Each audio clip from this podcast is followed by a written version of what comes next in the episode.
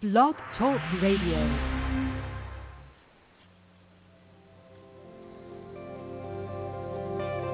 Welcome to Talk Business with Howard, where CEOs, presidents, and business owners go for practical advice and creative solutions to help business flow. And now, here's your host, the voice of business advice, Howard Lewinter.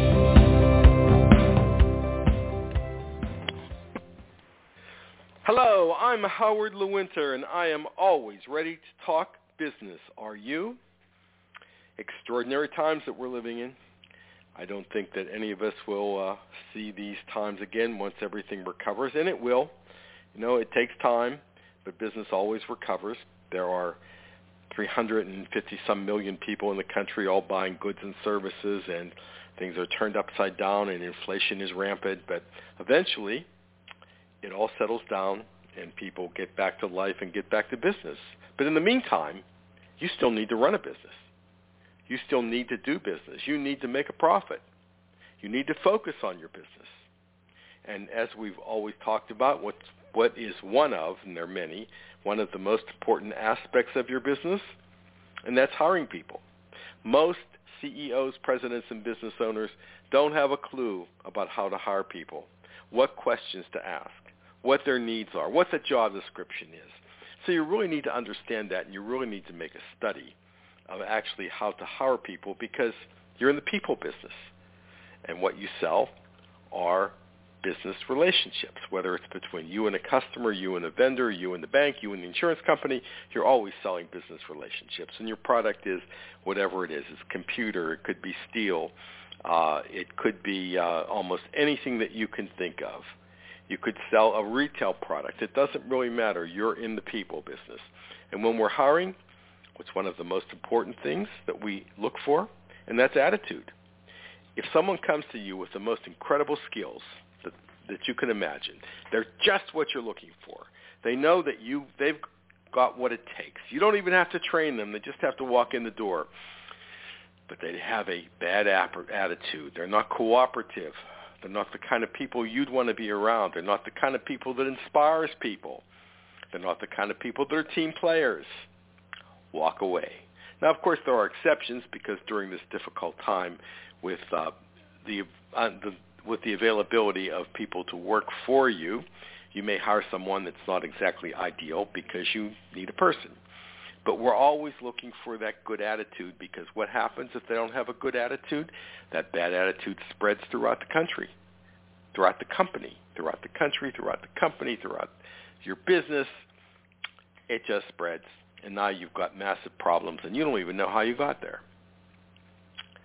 But you have to ask yourself, what is your attitude?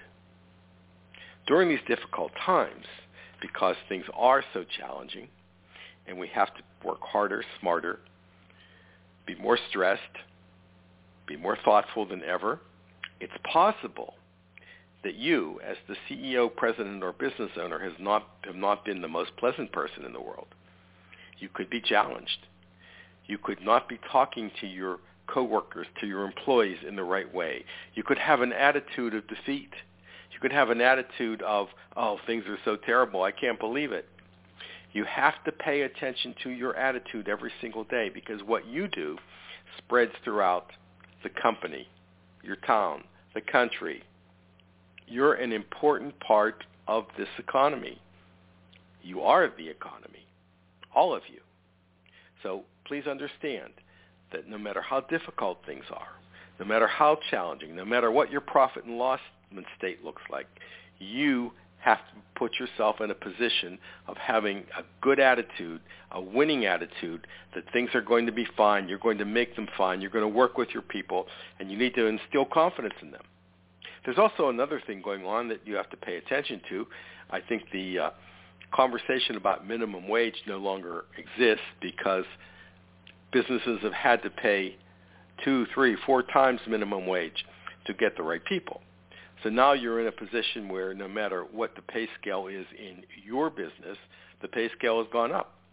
So you have to look to evaluate exactly what your pay scale is because the, mo- the most valuable assets that you have are your employees, your coworkers. It people used to say that the most important person is the customer. Well, yes, the customer is important, but if you don't have the right people in the right place, you're not going to have the right customers either. So you need to look at pay scale to make sure that our employees are not saying to themselves, I can get a better job for more money. Why would I work here? So if we have a bad attitude and we're underpaying people and we lose people and there is already a shortage of people applying for jobs, you can see exactly where that creates a problem. Attitude. Have a winning attitude. Know that you're going to come out of this just fine. Present it to your people. Show it every single day. You also need to show it to your vendors, to the people who extend credit to you, to your bankers, to your insurance company, to everyone around you, including when you go home. You have to show it to your family. You can't give your family the impression that things are terrible and their life is going to change significantly because the business is falling apart.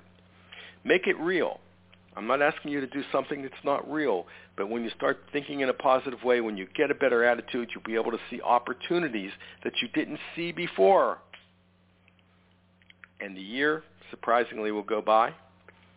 Next year will go by, and you'll be amazed that everyone else around you was having more difficulty, and you just sailed through the year because of your attitude. This is Howard Lewinter, and of course, I always look forward to talking business with you.